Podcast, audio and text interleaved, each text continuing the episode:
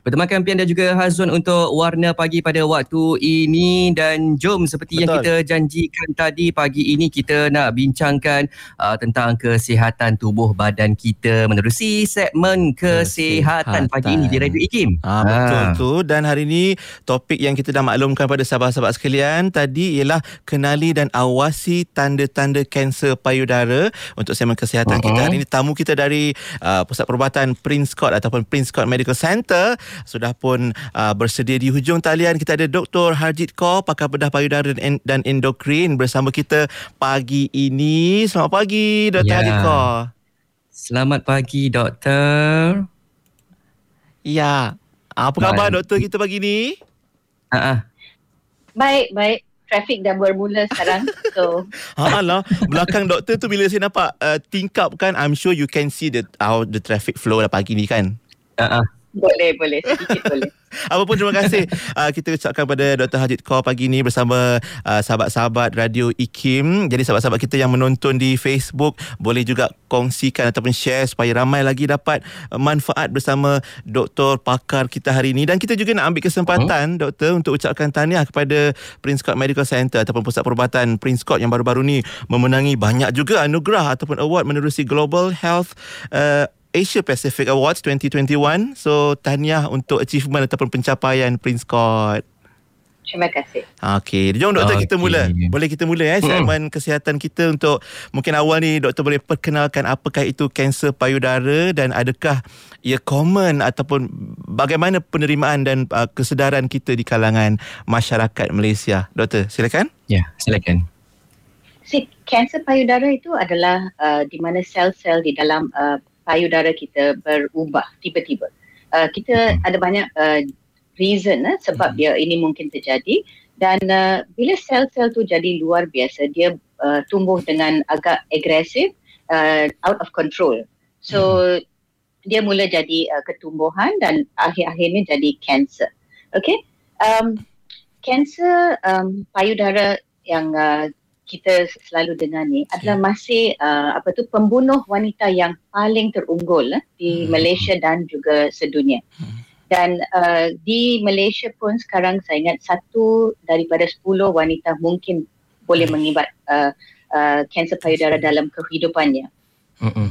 So dengan uh, statistik macam ni, uh, apa tu itu agak penting untuk wanita pun uh, untuk tahu serba sedikit mengenai uh, uh, kesihatan payudara mereka dan macam mana hmm. untuk pemeriksaan dibuat dan uh, apa-apa yang uh, you know proses yang mereka sepatutnya berlaku untuk hmm. uh, agak uh, kenal pasti um, penyakit ni kalau nasib tak baik yang kita dapat uh, kanser uh, payudara so kita nak kenal pasti dalam awalan dan um, kalau kita dengar sedikit uh, bagai uh, uh, uh, uh, pasal kanser ni uh-huh. Uh-huh. di zaman uh, lalu selalu kita uh, fikir yang kanser payudara ni hanya berlaku kepada perempuan yang lebih tua iaitu okay. 45 dan lebih tetapi okay. sekarang kita mula lihat satu shift yang berlebihan uh, uh-huh. lain sikit uh-huh. uh, lebih ramai uh, wanita-wanita yang muda mula dapat uh, kanser payudara setengah pesakit saya dalam 20-an 30-an uh, oh, agak ramai serious? juga. Yes, oh. so so ini yang menakutkan because kita uh, tak tahu kenapa ini berlaku dan it is a global problem all over the world. Semua hmm. serata dunia, bukan di Malaysia sahaja. Aha.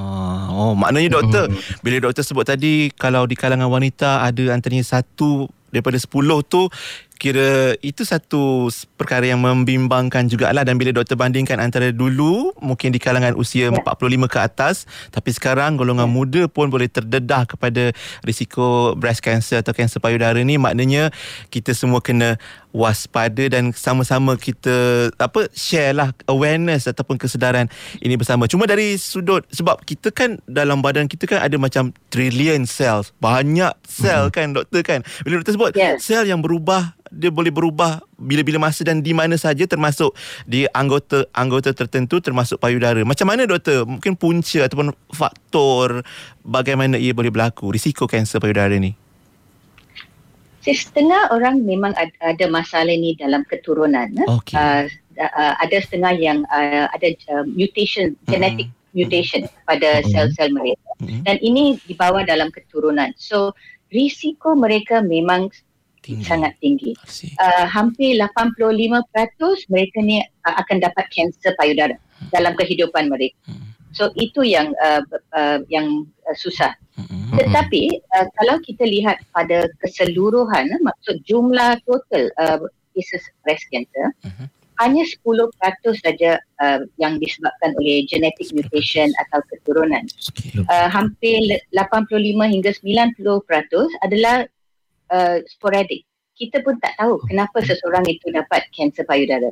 Kebanyakan mereka sihat, uh, you know, dah buat semua yang betul. Dah ada anak, uh, menyusu anak, um, you know, uh, healthy lifestyle, mereka tak uh, obese, diorang uh, exercise, makan sihat, tapi masih boleh dapat kanser payudara dan langsung tak ada family history. Kebanyakan mereka adalah kes pertama di dalam keluarga mereka.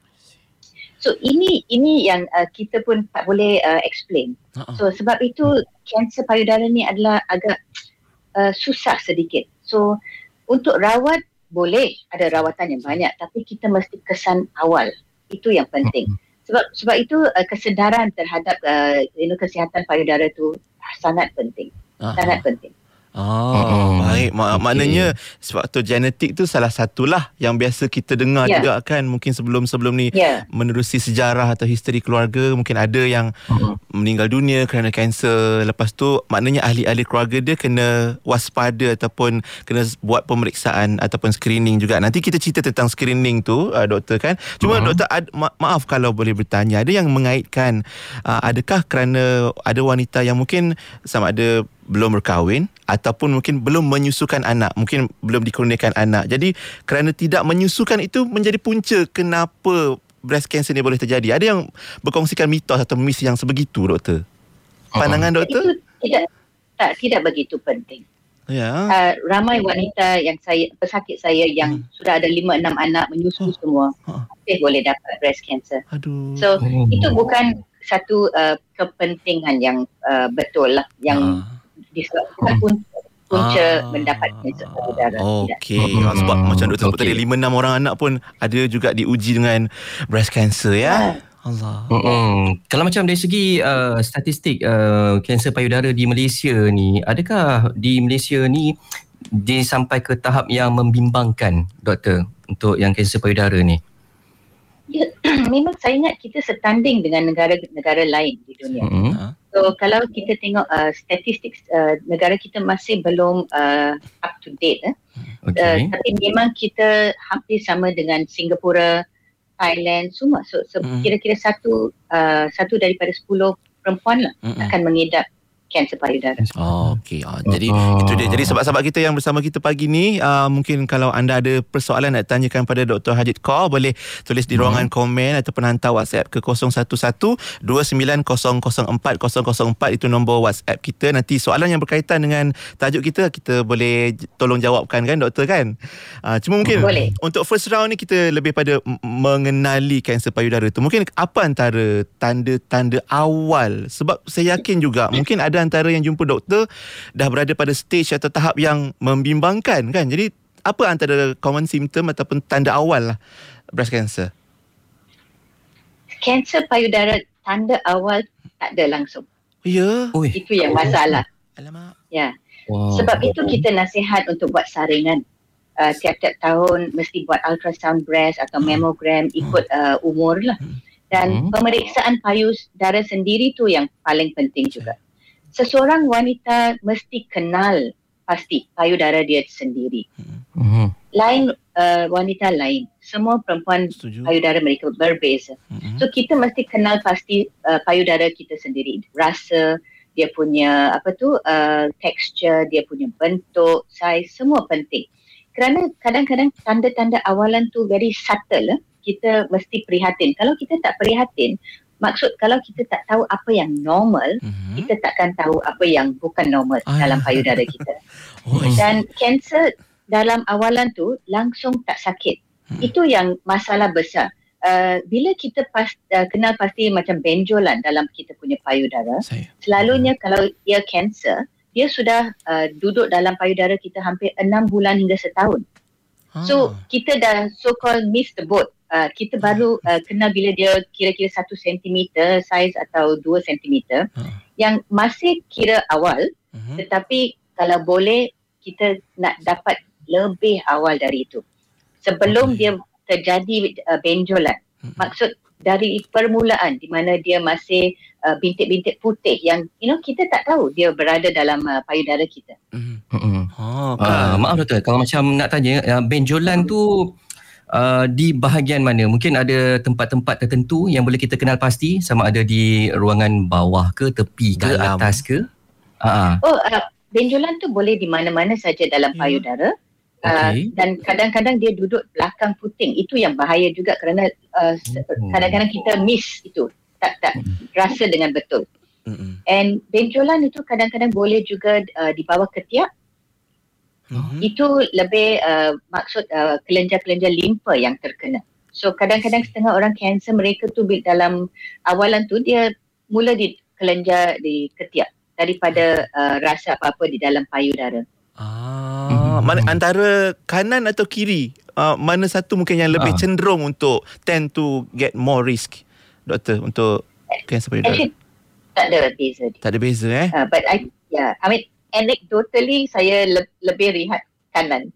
Ha. Kanan. mungkin ikut pengalaman Ah. doktor lah kan uh, yang Uh, kenapa saya tak tahu. I don't Ah. think there's uh, ada sebab tertentu lah. I see. Mm-mm. Dan ikut pengalaman doktor sebab kita nak cerita tentang macam, macam mana rakyat Malaysia ni aware ataupun betul-betul sedar tentang kanser payudara. Biasanya yang datang jumpa doktor ataupun kes-kes yang doktor temui bermula pada stage berapa? Adakah stage yang dah agak terlambat, agak Mhm. serius ataupun sebab kita cakap tadi tanda-tanda awal tu sukar nak ada kesan doktor kan? Uh, macam mana Hmm. uh, ikut pengalaman doktor? So, yang sayang kita masih lihat ramai wanita yang datang lewat. Eh. Hmm. Bila saya kata lewat maksud sangat uh, besar kanser tu. Dah mula berdarah kadang-kadang, dah mula melecur dan ini sayang kerana mereka kadang-kadang tak ada uh, apa tu information yang betul. So mereka buat rawatan-rawatan yang lain sebelum datang ke hospital. Mereka tak tak tak ingat yang ini mungkin kanser. Hmm. So they cuba rawatan you know uh, berubat kampung ke you know sendiri Hmm. sampai dia rasa yang benda ni tak tak berbaik baru datang ke hospital. Alah. Tetapi di sebaliknya dengan uh, banyak apa tu um, kempen-kempen kesedaran yang kita ada sekarang, saya juga lihat lebih ramai wanita yang datang awal. Maksud dia orang datang untuk saringan tiap-tiap tahun. Lebih prihatin lah buat Mhm. ultrasound, buat mammogram. So kita juga uh, ada apa tu diagnose ramai cases dalam awal sebelum pesakit tu tahu pun ada kanser dalam payudara. Ah. Dan itu yang paling-paling bagus Mhm. because kita boleh dapat uh, uh, rawatan sepenuh lah. At least you can uh, dapat 100% cure kadang-kadang kalau Ah. kita uh, rawat dalam awalan. Ah baik. Ah, Hmm. nanti kita cerita Hmm. tentang berapa umur yang sesuai untuk mulakan screening ataupun pemeriksaan uh, payudara tu dan uh, adakah Hmm. boleh dibuat bagaimana kalau nak buat sendiri, bagaimana kalau nak jumpa dengan pakar. Kejap lagi untuk uh, pusingan kedua tapi kita kongsikan sikit komen-komen sahabat-sahabat kita Dr.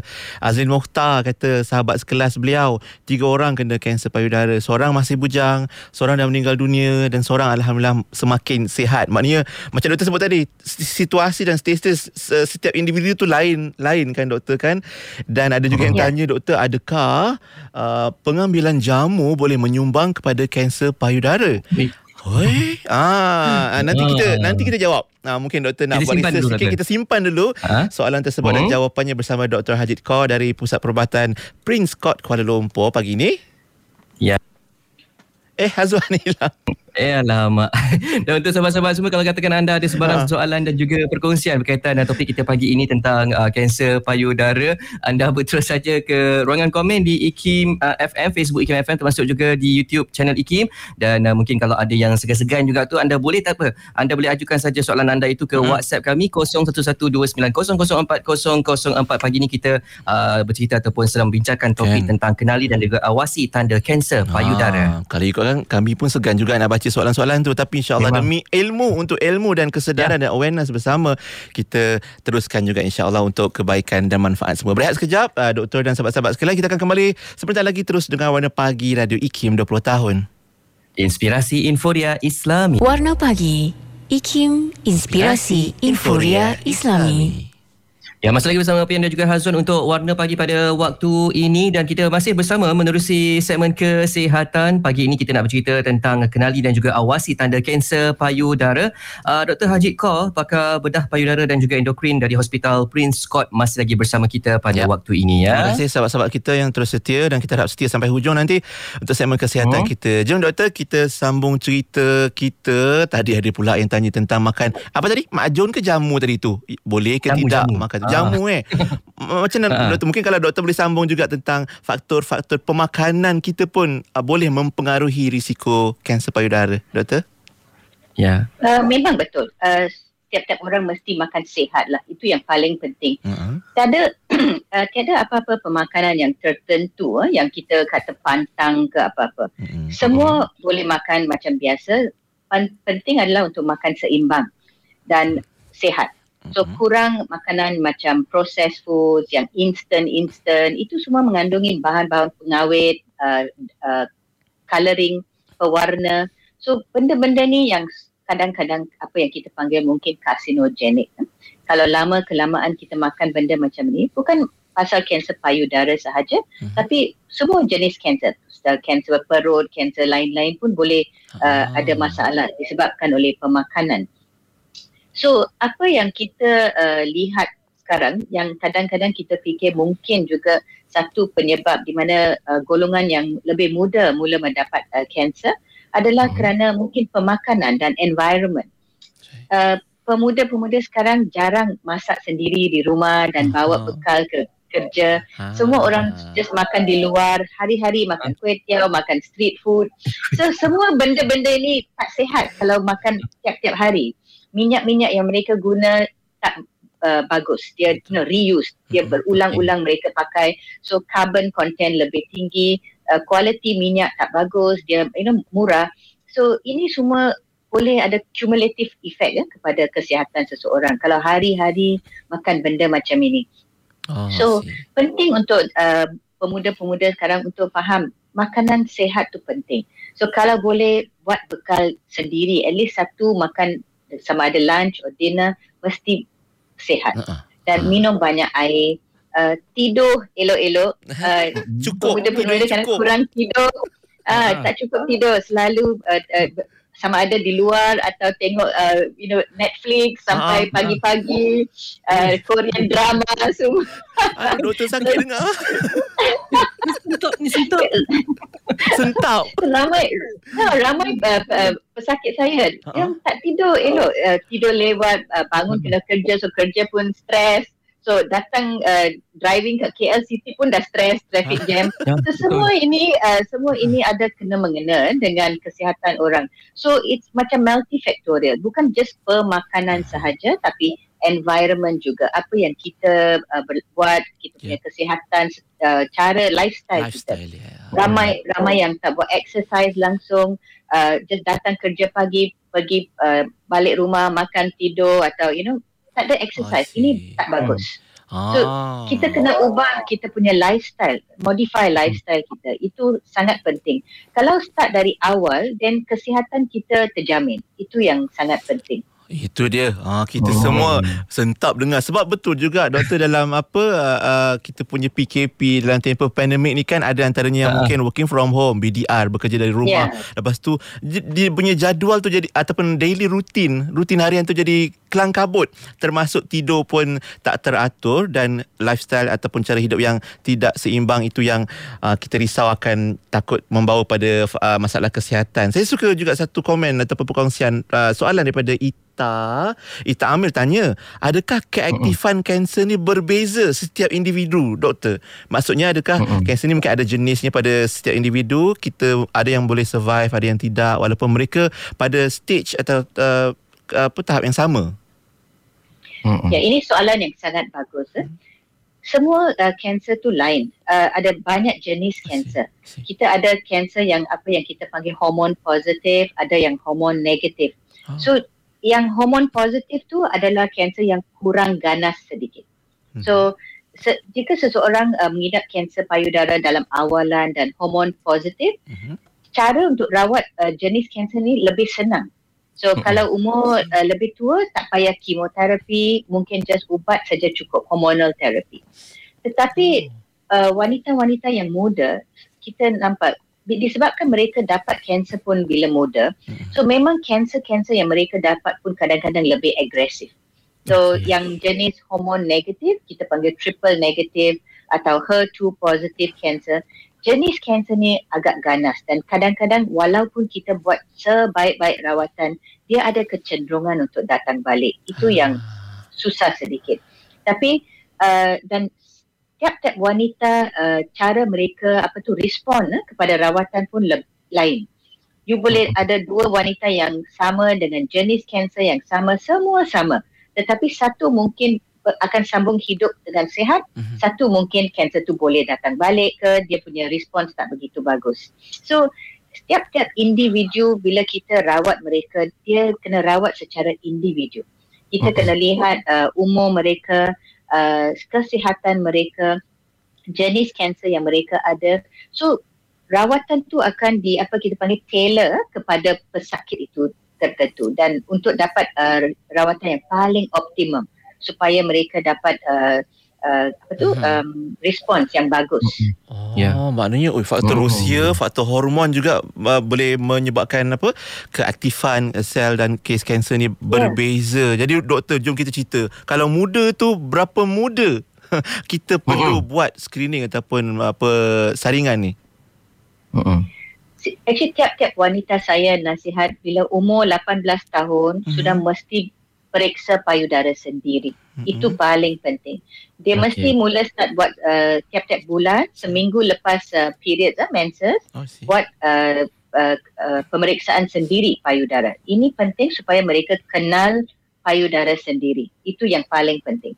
And bila mereka sudah mula 25 tahun dan ke atas, digalakkan untuk buat at least ultrasound payudara tiap-tiap setahun sekali. Mm-hmm. Bukan susah, setahun sekali. setahun sekali. So at least untuk setahun sekali kita setahun tahu setahun apa sekali. yang ada di dalam payudara kita. Uh-huh. Kalau mm-hmm. bersih, uh-huh. sehat, bagus. Kadang-kadang setengah orang mungkin ada benjolan-benjolan yang bukan kanser juga. Uh-huh. Atau cyst-cyst. So mereka tahu apa yang mereka ada. Dan bukan uh-huh. semua benjolan perlu buat operation ke rawatan. Setengah benjolan itu tak buat masalah kepada seseorang. Dia memang ada tetapi dia tak buat masalah. So dia hmm. boleh follow up. So at least dia sudah tahu, oh okay saya ada benjolan ini tapi doktor kata tak apa. Tapi tak tiap tahun buat ultrasound, buat checking supaya kita monitor. So benda tu tak berubah, dia tak membesar, tak jadi apa-apa yang lain. Uh, so hmm. itu yang penting. So 25 dan ke atas digalakkan buat ultrasound. Dan bila seorang wanita tu dah mula 40 tahun, uh, mammogram pertama digalakkan. Hmm. Buat uh, mammogram. So mammogram tu uh, sekali lagi ikut uh, keadaan uh, situation lah. Kalau hmm. seseorang itu ada kanser uh, dalam keluarga keturunan tinggi, digalakkan buat mammogram dengan ultrasound tiap-tiap tahun sekali.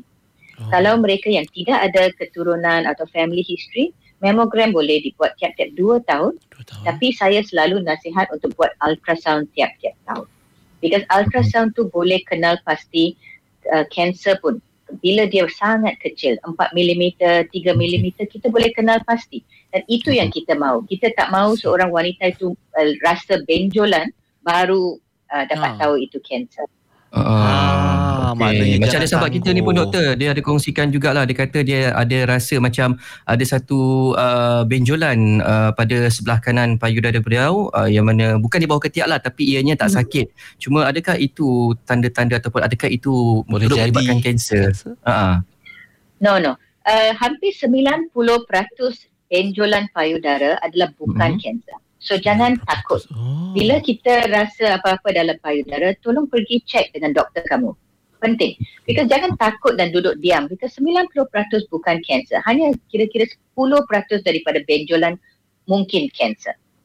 So, so ada kebanyakan masalah payudara itu bukan kanser. So jangan takut. Maknanya kita jumpa doktor tu nak sahkan dan nak tentukanlah itu uh-huh. apa yeah. apa, apakah itulah ya doktor tapi 90% yeah, yeah. ketulan tu bukan kanser. Ha, jadi tenang-tenang yeah. saja jangan jangan jangan panik lah jangan cepat panik lah yang penting pemeriksaan yeah. tu kena buat uh-huh. dan seorang lagi Mas uh-huh. uh, Nazari uh, katanya beliau juga Azwan sorry tertutup pula.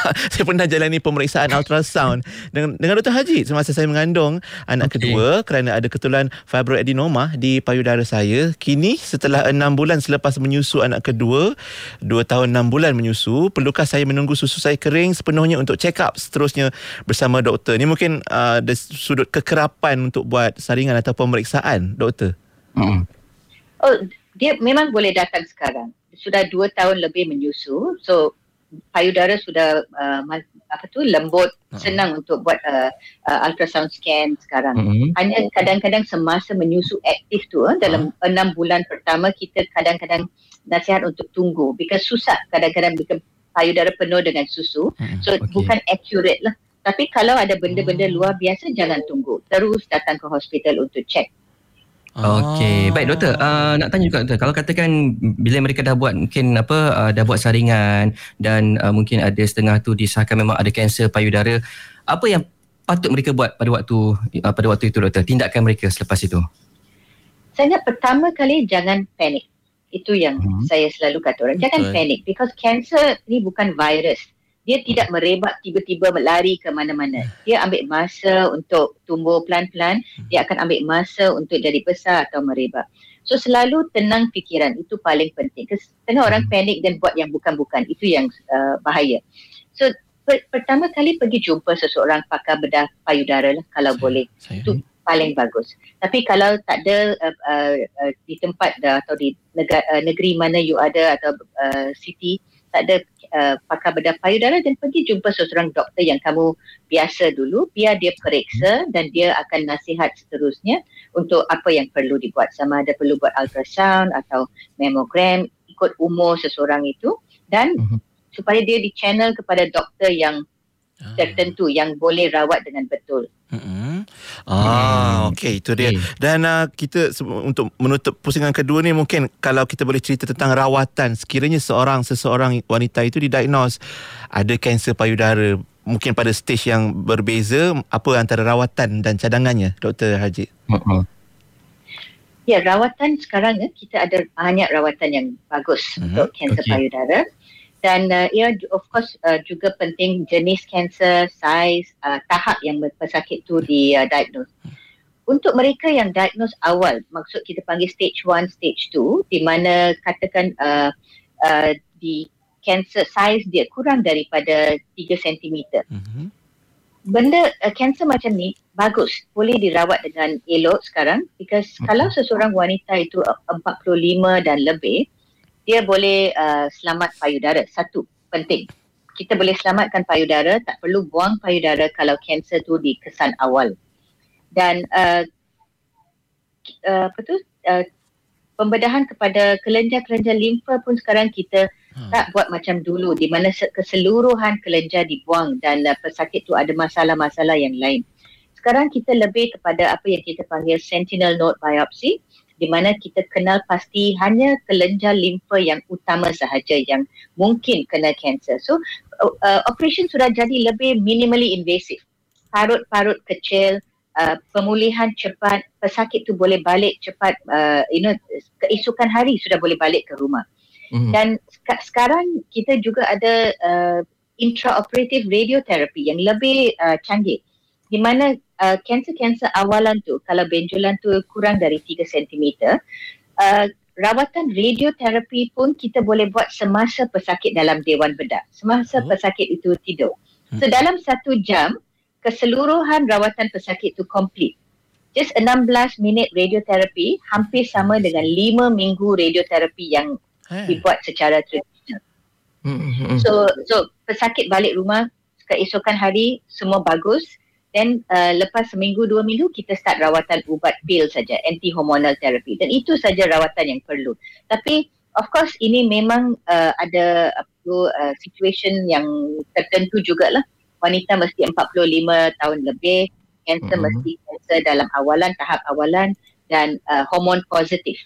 So so sebab itu kalau kita kesan awal rawatan bagus.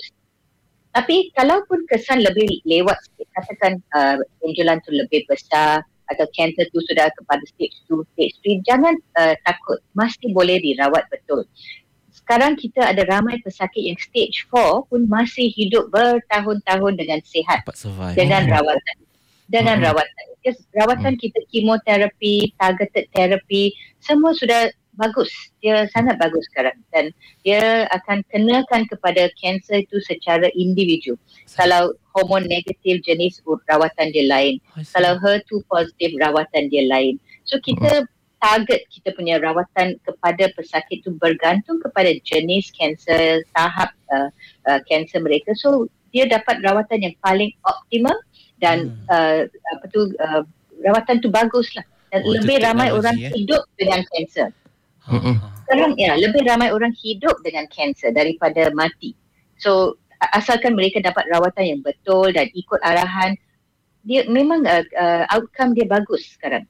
Okay. tapi apa uh, ya. Yeah. Uh, tambah dengan kemajuan dan teknologi uh, terkini dalam perubatan insyaallah uh-huh. pakar-pakar kita boleh membantu sahabat-sahabat kita. Ada uh, satu soalan juga di WhatsApp ni doktor tanyanya. Uh, beliau bertanya katanya pernah uh, umur 22 tahun buat ultrasound. Jumpa ketulan kedua dua belah uh, payudara beliau. Saiz lebih kurang 2 ke 2.5 cm uh, pandangan doktor patut operate buang atau macam mana? Oh biasanya doktor kalau buat lepas ultrasound adakah ada nasihat-nasihat lanjut daripada doktor yang memantau? Hmm. Masalah kalau kita buat ultrasound dengan pakar radiologi ya di hmm. imaging, mereka buat uh, ultrasound mereka bagi report. Mereka bukan doktor kamu untuk sit down dan nasihat ah. kamu apa yang perlu buat. So okay. report tu then you mesti jumpa seorang pakar uh, bedah atau doktor kamu sendiri untuk interpret the result and tengok apa yang mesti dibuat selanjutnya. So oh, se- uh, macam saiz ni 2 cm hingga 25 uh, 2.5 cm ni mm-hmm. dia uh, bergantung kepada uh, apa tu appearance benjolan itu. Mm-hmm. Kalau benjolan tu appearance dia bagus, bulat, cantik dan tak sangat besar berbanding dengan saiz payudara, kita mm. boleh follow up.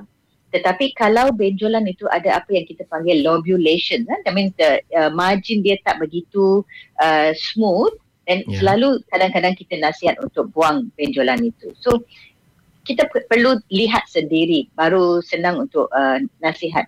Sebab itu uh, kebanyakan um, pakar-pakar bedah uh, payudara sekarang kita buat ultrasound kita sendiri supaya kita boleh lihat dengan sendiri apa yang uh, kita perlu showkan kepada pesakit. Oh, maknanya kena consult jugalah uh, pakar untuk pastikan lah eh what apa apa benda yang ya. ditemui yeah. menerusi yeah. ultrasound. Okey, kita nak berehat sekali lagi yeah. doktor. Kejap lagi ada soalan juga uh, berkaitan dengan macam mana nak mencegah kanser ni dan juga mhm. soalan uh-huh. cepu cemas uh, sebab huh? orang orang lelaki pun tanya ada tak kanser payudara untuk lelaki. Uh, jawapannya uh. sebentar lagi bersama doktor pakar kita dari Prince Court Medical Center ataupun Pusat Perubatan Medical uh, Prince Court, Dr. Hajit Court. Kita uh-huh. berehat kejap doktor ya.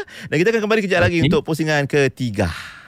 Ya betul. Dan anda semua yang mungkin tengah di radio dan kalau nak rasa kepuasan untuk tonton juga ha? secara live uh, perkongsian kesihatan pagi ini uh-huh. anda boleh terus saja ke uh, Facebook IKIM FM dan juga di YouTube channel IKIM. Dan kalau ada sebarang uh, perkongsian dan juga persoalan anda boleh ajukan di sana termasuk juga di WhatsApp kami. Nombornya 01129004 ya. 004 Terus dengar Rawana Pagi di Radio IKIM 20 tahun. Inspirasi Info Dia Islami. Oh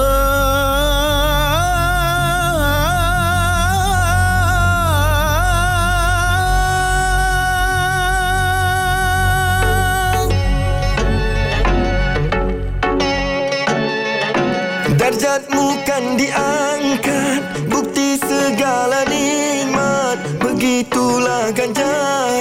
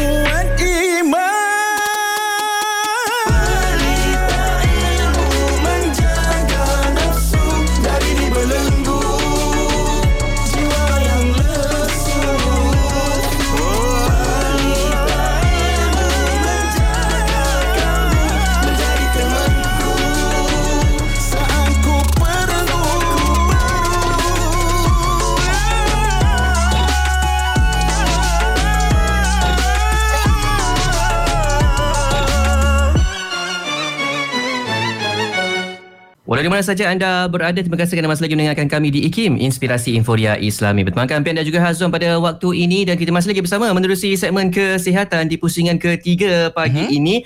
Uh, kita masih lagi bercerita ataupun menambah ilmu tentang kesihatan kita berkaitan tentang uh, kanser payudara dan Dr. Haji Kaur dari Hospital Prince Court masih lagi bersama kita pada waktu uh, ini ya. Uh, kenapa uh, Hazwan nampak nervous? Soalan tadi ya tentang kanser payudara di kalangan lelaki. Tak sebenarnya oh. saya sampai panjang pagi ni saya nervous sebenarnya. Topik pagi ni. tak ada. Lagi pun bukan kita yang tanya. Sahabat kita juga bertanya doktor di Facebook ni ingin bertanya adakah boleh berlaku di kalangan lelaki juga kanser payudara ni. Macam ha. mana? Dr. Hajid kau silakan. Silakan. Ya memang memang boleh. Asalkan seseorang yeah. itu ada payudara, dia boleh mengidap kanser payudara. Tetapi lelaki ha. tu risiko kurang sikit lah uh, kalau 100 uh, perempuan satu lelaki mungkin boleh dapat uh, kanser uh, payudara tetapi kalau dalam uh, keluarga tu ada genetic mutation dan risiko uh, lelaki untuk dapat kanser uh, payudara lebih tinggi lah uh, I mean saya pernah merawat setakat ini kira-kira 5-6 orang lelaki yang mengidap kanser payudara Ya, yeah. so oh. presentasi sama. So lelaki pun mesti prihatin. Eh? Uh, ada benjolan pada payudara atau puting nampak warna bertukar atau cecair luar biasa dari puting jangan abaikan jangan ingat ingat dia bisul biasa dan uh. just abaikan mesti datang jumpa doktor untuk pastikan dia dia bukan kanser itu sangat penting. Oh, risikonya hmm. sama dan rawatan ataupun mungkin prosedur-prosedurnya sama juga doktor dengan wanita. Semua sama. Semua sama. sama. Ya? sama. Ya. Walaupun dari sudut fisiologi ataupun uh, apa uh, bentuknya berbeza dengan wanita tapi risiko tetap ada juga walaupun peratusannya kecil. Jadi kena ha. jaga-jaga juga. Baik, uh, kita teruskan tadi doktor macam mana dari sudut uh, kelangsungan hidup ataupun peluang uh, yang ada bagi mereka yang survive dari kanser payudara ni doktor. Uh-uh. So memang uh, bagus macam saya terangkan tadi uh-huh. kalau kita kenal pasti kanser kita dalam tahap yang awalan dan jalani rawatan yang betul-betul, hmm. kita boleh hidup. Uh, risiko untuk kanser tu datang balik dalam stage 1 itu adalah kurang dari 10%. Dan uh, tetapi masalah orang mesti faham adalah kanser adalah sejenis penyakit yang kita tak boleh bagi kamu uh, 100% guarantee yang 100% cure. Uh-huh. Itu yang susah. Because kanser payudara ni adalah sejenis kanser uh, yang sistemik. Maksud dia bukan setakat payudara saja. Uh-huh sel-sel halus dia boleh lari ikut uh, darah ke uh, saluran limfa so dia boleh lari mana-mana. So kadang-kadang sel halus mungkin sudah lari duduk di dalam paru-paru ke hati tapi dia belum jadi kanser so dia duduk diam saja. Mungkin dia duduk diam seumur hidup kita atau kadang-kadang kalau nasib tak baik tiba-tiba imunisasi kita jatuh atau ada satu uh, stimulasi yang uh, berlainan yeah. yang membuatkan sel ni mula uh, aktif So sebab itu kadang-kadang setengah orang nasib tak baik macam lepas 10 tahun sehat, tiba-tiba kanser tu boleh datang balik. Dan kadang-kadang dia boleh datang balik ke macam paru-paru atau hati atau lain tempat di badan. So itu yang susah. So sebab itu uh, pemeriksaan atau saringan mesti buat seumur hidup. Tiap-tiap tahun sekali at least mesti uh-huh. buat pemeriksaan. Supaya pastikan kanser itu dalam remission uh, seterusnya. Maksud uh-huh. uh, dia, dia duduk diam teruslah. Uh-huh uh, hmm. datang balik. Maknanya doktor kalau hmm. bagi mereka yang pernah menjalani prosedur ataupun uh, pembedahan untuk membuang sel tersebut sebelum ni dan lepas tu uh, pemeriksaan perlu dibuat juga kerap lah untuk pastikan tak datang yeah. lagi. Ya. Yeah. Paling uh, uh, apa tu common untuk dapat relapse adalah dua tahun pertama selepas okay. Sebab itu kita selalu uh, periksa lebih kerap empat bulan setiap kali kita periksa untuk pastikan. Lepas itu uh, risiko turun. So mhm. setiap-setiap enam bulan check up. Lepas lima tahun risiko lagi turun. So kita just perlu setahun sekali saja check up. Seumur ah. hidup lah macam orang lain. Macam semua orang. Ah. Uh, regular health check sekali setahun. Cuma ada seorang sahabat kita tanya dekat WhatsApp ni kata dia dah buat hmm. uh, dah buang lepas 2 tahun tapi dah buang dua ketulan. Tapi mas sekarang ni masih rasa sakit lagi dekat kawasan operate ataupun yang dibedah tu doktor. Macam mana hmm. tu kes tu? Adakah itu, itu biasa? Ha. Biasa, biasa. Itu kadang-kadang disebabkan oleh parut itu sendiri. Kita mesti faham uh, payudara kita adalah sejenis organ yang dinamik. Eh? Dia uh, apa tu? Disebabkan oleh hormon kita uh, dia pun bertukar-tukar sebelum mens dia lebih bengkak kadang-kadang lepas mens dia kurang bengkak Hmm. ada lebih water retention so parut itu sentiasa mula nak kecut dia nak jadi kecil dia ketat Hmm. Mm-mm. so bila payudara tu kembang tempat parut tu tak boleh kembang because dia ketat so sebab itu kita rasa sakit kadang-kadang dia tiba-tiba datang kepada parut itu dan dia mungkin boleh lama-lama kadang-kadang tapi semakin lama dia akan kurang. Bila parut tu mula mature lepas setahun dua tahun sakit tu akan semakin lama makin kurang. Tapi ini memang normal. Jangan panik jangan takut. Ah, ada okay. dia sambung lagi soalan. Dia kata uh, Oh, ada buat ada buat ultrasound. Yang katanya dekat Ah. area ketiak uh, ada macam kelenjar. Tapi dah buat ultrasound dah jumpa doktor. Doktor kata tak ada apa-apa tu. Jadi macam mana? Patutnya kita percayalah kan doktor kan Apa yang doktor cakap Kalau tak ada Ah. apa-apa Dan tak ada apa-apa Ya, I mean kita memang ada kelenjar dalam ketiak. So kadang-kadang kelenjar itu boleh juga bengkak disebabkan oleh lain-lain uh, barang juga. Uh, Hmm. inflammation, uh, apa-apa sakit lain, Hmm. kalau ada infection pun boleh buat kelenjar itu membesar. So bila kita buat ultrasound, kita boleh lihat kadang-kadang dengan jelas sama ada kelenjar itu nampak luar biasa ke tidak. So kalau dia tak nampak macam luar biasa disebabkan oleh kanser, dan tak perlu bimbang lah. Dia mungkin kelenjar biasa yang bengkak. Ah, Dan ah, dengan kan. antibiotik atau ubat dia akan surut. Oh jadi janganlah Hmm. risau ya kakak ya Mungkin sebab Hmm. doktor Ya. pun dah cakap Tak ada apa-apa tu Maknanya InsyaAllah okey Jom doktor kita nak Ya. melangkah pula Cerita tentang Langkah-langkah pencegahan Kanser payudara Mungkin apa yang boleh kita lakukan Untuk mencegahnya Uh-uh. Okay, bad news, Eh. kita tak boleh cegah kanser. Bad news come first Wah, Kenapa tu doktor? Uh-uh. Si, si kanser payudara itu dia pilih orang eh. Bukan you boleh pilih ke uh, kata saya tak mau. Itu yang Ah, masalah. ah. Kerana kita setakat ni belum tahu kenapa seseorang itu dapat kanser payudara. Baik So kalau kita tak ada keturunan, kat- tak ada apa-apa masalah macam tu, kita tak tahu kenapa seseorang itu dapat kanser. So macam mana kita nak cegah? So hanya kita boleh uh, perihatin uh, kesan awal. So saya Mhm. selalu stress Mhm. early detection, early detection. Maksud ke, kesan awal. Kalau kita kesan awal bagus. So pencegahan yang lain yang kita perlu buat adalah untuk kuatkan kita punya imunisasi. Mm-mm. Kerana kalau imunisasi kita kuat, so pemakanan mesti betul, kesihatan, exercise, tidur, semua ni untuk jaga imunisasi kita. So mesti sihat. Kalau imunisasi kuat dan uh, risiko untuk kita dapat kanser atau apa-apa penyakit pun harap-harap kurang. ya.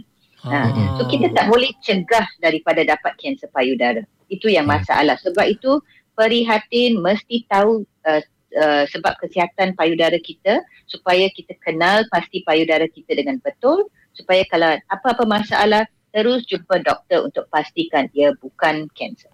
Itu yang penting. Ah, oh baik Okey. itu. Macam mana doktor eh kalau secara asasnya kita nak tahu tahap imunisasi kita tu okey doktor. Adakah tanda-tanda yang boleh kita tahu we are at good condition? Uh-uh. I think uh, kita memang akan tahu because you rasa sihat, you tak ada selalu kerap dapat sakit-sakit macam selsemas, Ah. kerap-kerap dapat virus infection. You know, Mm-mm. orang dah sakit datang dekat kita saja senang kita dapat sakit. Itu semua tanda-tanda imunisasi kita tak begitu kuat lah. Okay. Uh, so dan kalau tak boleh tidur, uh, dapat uh, kulit-kulit masalah kulit kerap, itu semua masalah imunisasi badan. So Mm-mm. kita kena kena jagalah. So jumpa seorang doktor, so dia orang boleh nasihat secara nutrition, apa yang perlu kita ambil, lifestyle modification untuk kuatkan uh, imunisasi kita. Itu Ah, penting. Menarik tu. Okay. Ah ya, Mm-mm. banyak masalah juga disebabkan oleh I mean, kalau genetik semua susah lah Ah. untuk uh, uh, buat apa-apa perbezaan. Ah, I see. I see. Hmm. Juga uh, doktor nak tahu jugalah kalau macam selepas rawatan untuk mereka yang mengidap kanser payudara ni kebiasaannya apa nasihat doktor kepada mereka? Um, apa saya nasihat adalah selalu dengar uh, nasihat doktor, Mhm. mesti fokus, selalu fokus pasal you punya rawatan. Hmm. Jangan dengar terlampau ramai orang-orang punya nasihat. Kita Yes. selalu nasihat tu semua huru hara dan kita punya fikiran semua jadi huru hara dan Uh-huh. itu susah. Because bila kita confused, then kita akan buat yang bukan-bukan. Dan Setuju. So kalau kita uh, uh, tak begitu happy dengan kita punya doktor, selalu jumpa seorang doktor lain. Dapat second opinion ke third opinion. Kalau you, you tak begitu pasti, supaya you betul-betul 100% faham penyakit kamu.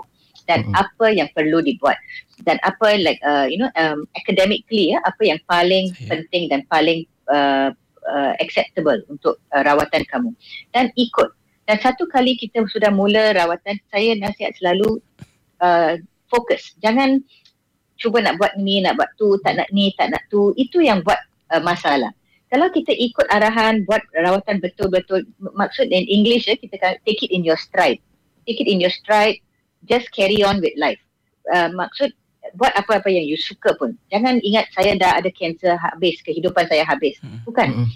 Life goes on. You mesti buat you punya kehidupan lebih bagus. Betul. apa yang you tak perlu tak buat dulu-dulu sekarang mesti buat enjoy dan bila kita makan elok kita enjoy kita buat rawatan badan punya imunisasi bagus kita akan uh, atasi uh, rawatan dengan lebih elok Ah, kan kita pun ada Betul. anak-anak, Hmm. ada keluarga yang yang memerlukan kita lah dalam keluarga Ya. tersebut. ya So life must go on dan kita kena sentiasa yeah. optimis dengan kehidupan fokus kita. be happy uh, Ah. jangan sedih selalu tak bagus Okey. Cuma satu kes Hmm. doktor. bila sedih stres imunisasi jatuh Ah, cuma ada satu kes Ah. doktor, ada setengah kes mungkin yang mungkin seseorang yang didiagnose dengan kanser dan dia mungkin sedikit panik sebab dia takut nak kena operate, nak kena bedah, nak kena buang dan sebagainya.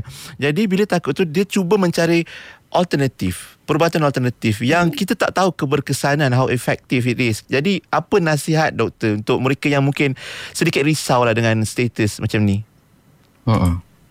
Apa yang saya boleh kata setakat ini ya uh, dah 25 tahun lebih bekerja sebagai pakar bedah Hmm. uh, uh, rawat orang macam ni tak pernah saya tengok satu patient pun yang boleh rawat sepenuh dengan alternatif atau rawatan tradisional. Hmm. so dia tidak boleh uh, uh, diguna untuk rawatan kanser so itu yang saya nak nasihat orang.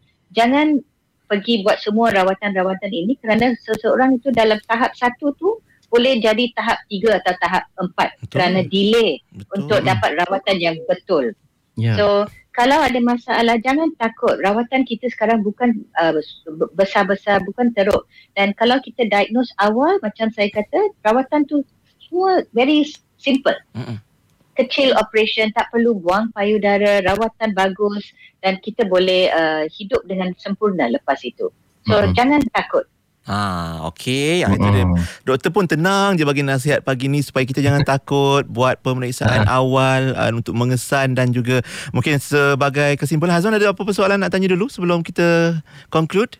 Rasanya tak ada cuma ada satu soalan daripada sahabat kita Ya. ni dia kata uh, macam mana kalau katakan kita nak bagi nasihat kepada mereka yang uh, turut mengidap kanser payudara ni sebab mereka kadang-kadang nampak macam depressed uh, mungkin kita dari segi uh, kita yang sihat ataupun kita dari pihak kawan saudara mara Kan, ke apa kita yang boleh kita concern. nasihatkan kepada mereka ah dia concern tu Dan mungkin doktor boleh terus conclude ataupun simpulkan Ah. perkongsian kita hari ni doktor. Silakan. ya Ya, itu memang uh, satu yang susah juga untuk keluarga, kawan-kawan. Macam mana saya nak uh, jaga kawan saya atau saudara saya yang ada kanser? Memang kita mesti faham setiap orang yang ada kanser tu memang ada depression sedikit. Dia pun susah hati. Dia pun ada banyak-banyak yang difikirkan kehidupan dia, dia hidup ke tidak. Ada banyak. So, kita mesti uh, ada patience. Eh? Maksud kita mesti uh, tabah dengan pesakit itu. Dan dan jangan cuba bagi, uh, bagi tahu uh, pesakit tu apa yang dia perlu buat. Jangan uh, paksa dia buat apa yang dia tak mau. Dia mesti kita mesti juga ikut dia, mesti uh, understand dia punya feelings dan uh, just uh, be a good friend. Ya. Be a good friend. Buat Hmm. jadi seorang sahabat yang baik. Uh, volunteer untuk maybe ambil dia ke hospital untuk dia punya rawatan, drive the friend. So dia rasa senang. Dah ada kawan yang masih nak bersama dia. Ramai pesakit bila fikir bila mereka ada kanser dan kawan-kawan tak nak datang. Actually bukan kawan tak nak datang, dia orang takut. Tapi sepatutnya jangan takut. You must be a good friend. So offer. Uh, take them to the, sometimes just take them for a drink. Say, come, just pergi minum sekejap.